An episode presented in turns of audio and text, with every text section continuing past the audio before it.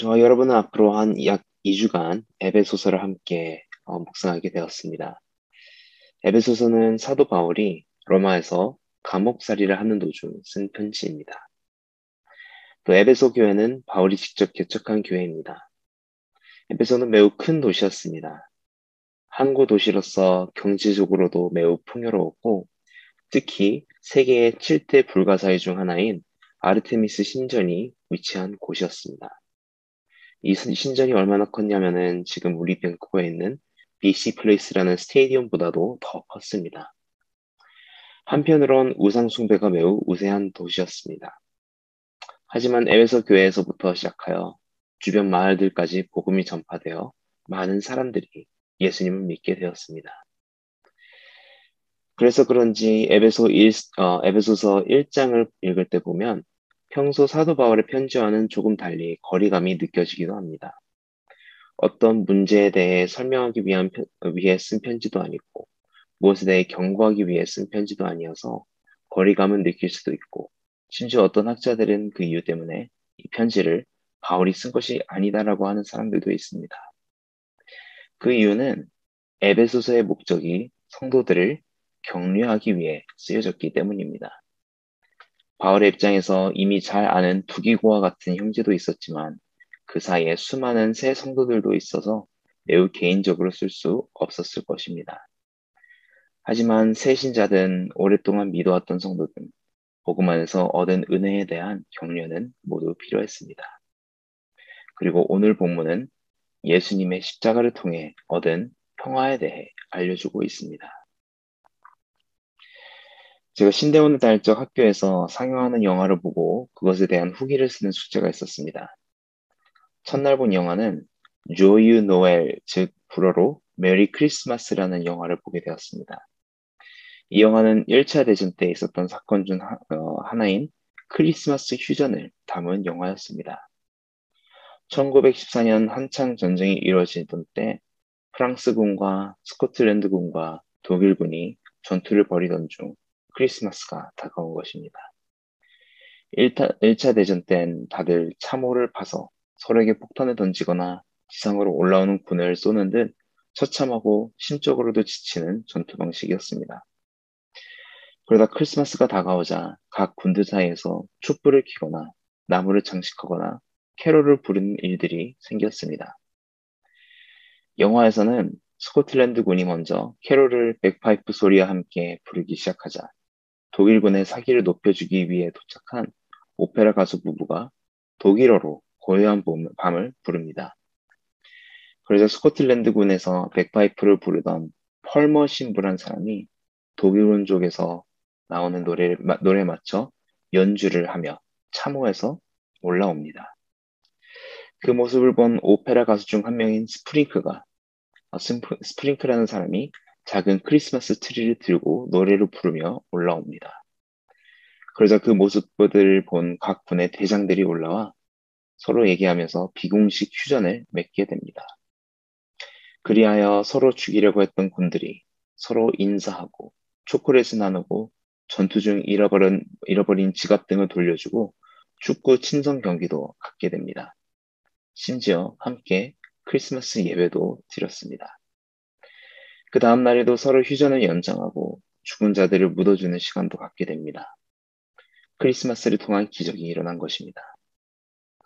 휴전이 끝나고도 서로를 죽이려기보단 오히려 폭격해서 구해주려고 했습니다.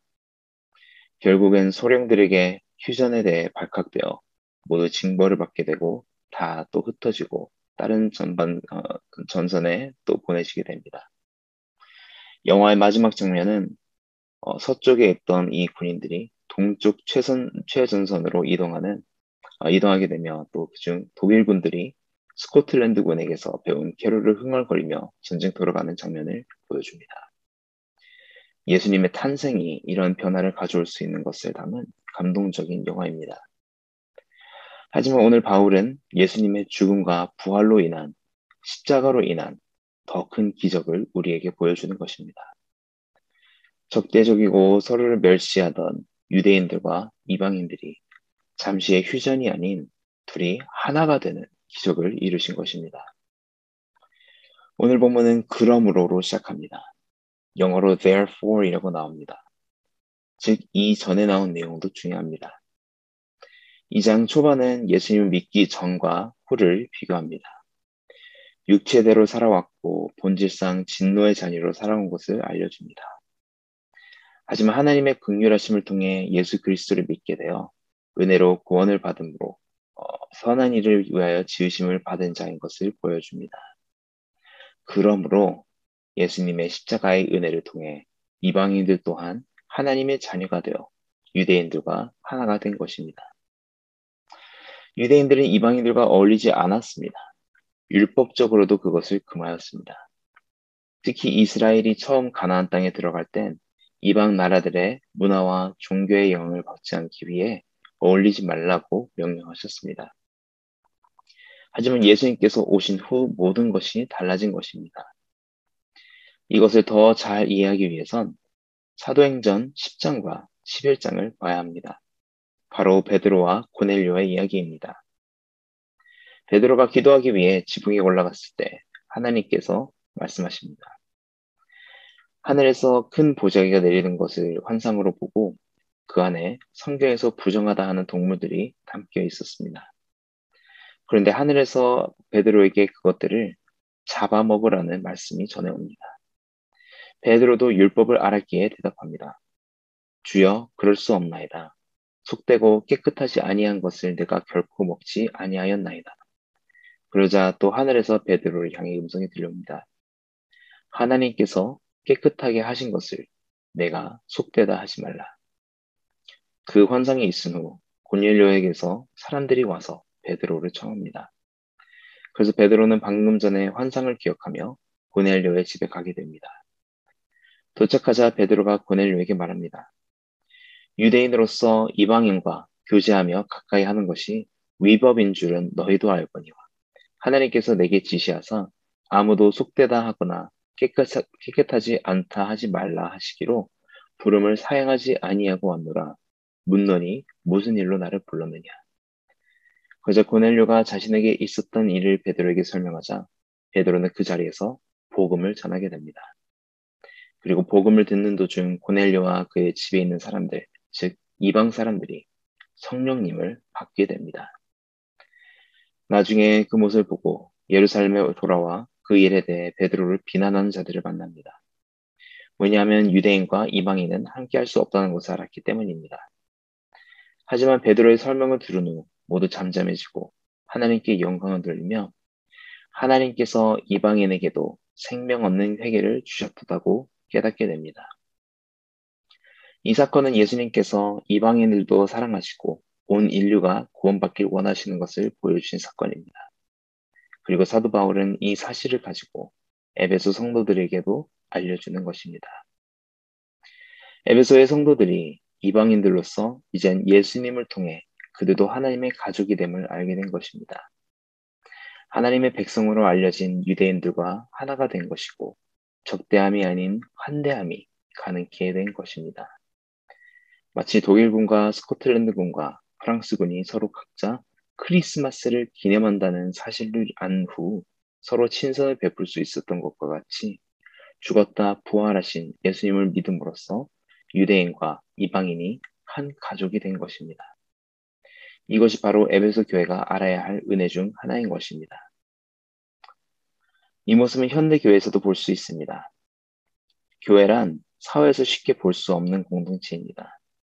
뭐냐면 교회와 같은 공동체가 없기 때문입니다. 사회에선 각 클럽이나 공동체마다 공통점을 가진 사람들이 모이게 되어 있습니다. 예를 들어 AA, 즉 Alcoholics Anonymous 같은 경우엔 알코올 중독자들이 모이는 곳입니다. 어떤 젠틀맨 클럽들은 비즈니스계나 학계나 정치계의 리더들만 들어갈 수 있는 곳입니다. 또 디즈니랜드에 있는 클럽 33라는 곳은 대통령이나 정부 고관이나 톰 행스와 같은 A리스트 영화 배우들만 들어갈 수 있는 특별한 VIP 식당입니다.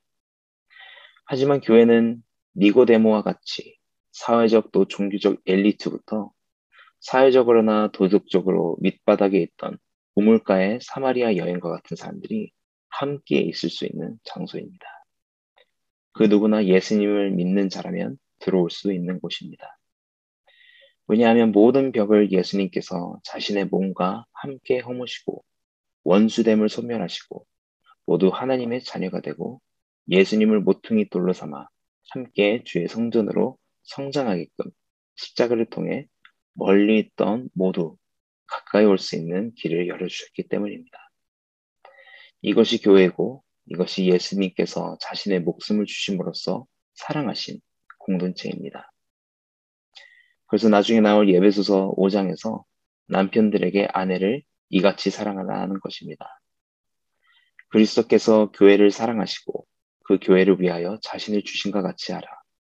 이는 곧 물로 씻어 말씀으로 깨끗하게 하사 거룩하게 하시고 자기 앞에 영광스러운 교회로 세우사 티나 주름 잡힌 것이나 이런 것들이 없이 거룩하고 흠이 없게 하려 하심이라.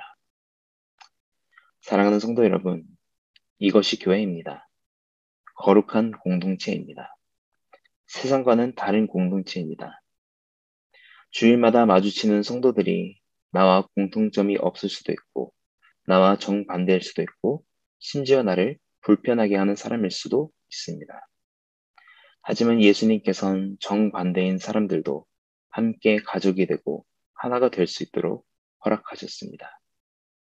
함께 하나님을 아버지로 부르며 함께 찬양하고 서로를 위해 기도하고 사랑하고 섬길 수 있는 한 공동체를 선물로 주신 것입니다. 그리고 우리가 비록 서로 다르더라도 서로를 사랑할 때 세상은 우리가 예수님의 제자임을 알게 되고 예수님께서 영광을 받으실 것입니다. 요한복음 14장, 13장에서 말씀하셨듯이 새 계명을 너에게 주노니 서로 사랑하라. 내가 너희를 사랑한 것 같이 너희도 서로 사랑하라. 너희가 서로 사랑하면 이로써 모든 사람이 너희가 내 제자인 줄 알리라. 아멘. 오늘 말씀을 기억하시며 우리 교회를 위해 또 주 안에서 한 몸을 이루는 다른 교회들을 위해 기도하실 때 우리 모두를 하나 되게 하신 십자가, 우리 모두를 형제 자매로서 가족으로 만드신 십자가, 우리 모두를 주의 성전으로 만드신 십자가를 묵상하고 감사하는 하루가 되길 주의 이름으로 간절히 축원드립니다. 축원합니다.